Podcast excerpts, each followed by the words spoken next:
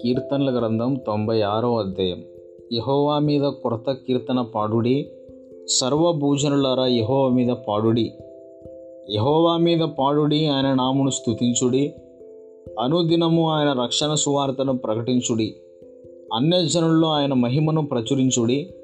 సమస్త జనములలో ఆయన ఆశ్చర్యకార్యములను ప్రచురించుడి. యహోవా మహత్యము గలవాడు ఆయన అధిక స్తోత్రము నొందదగినవాడు. సమస్త దేవతల కంటేను ఆయన పూజనీయుడు. జనముల దేవతలందరూ వట్టి విగ్రహములే. యహోవా ఆకాశ విశాలమును సృజించినవాడు. ఘనతా ప్రభావములు ఆయన సన్నిధిని ఉన్నవి. బల సౌందర్యములు ఆయన పరిశుద్ధ స్థలములో ఉన్నవి. జనముల కుటుంబములారా యహోవాకు చెల్లించుడి. మహిమా బలులను యహోవాకు చెల్లించుడి. యహోవా నామునకు తగిన మహిమ ఆయనకు చెల్లించుడి. నైవేద్యము తీసుకొని ఆయన ఆవరణములోనికి రండి. పరిశుద్ధాలంకారములు ధరించుకొని యహోవాకు నమస్కారము చేయుడి.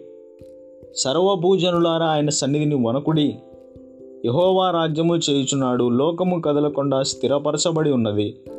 న్యాయమును బట్టి ఆయన జనములను పరిపాలన చేయును. ఈ వార్తను అన్ని జనుల్లో ప్రకటించుడి.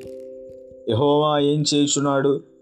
ఆకాశమును సంతోషించునుగాక భూమి ఆనందించునుగాక సముద్రమును దాని సంపూర్ణతయు ఘోషించునుగాక పొలమును దాని ఎందుగల సర్వమును యహోవా సన్నిధిని ప్రహర్షించునుగాక వనవృక్షములన్నీ ఉత్సాహధ్వని చేయునుగాక భూజనులకు తీర్పు తీర్చుటక యహోవా ఏం చేయుచున్నాడు?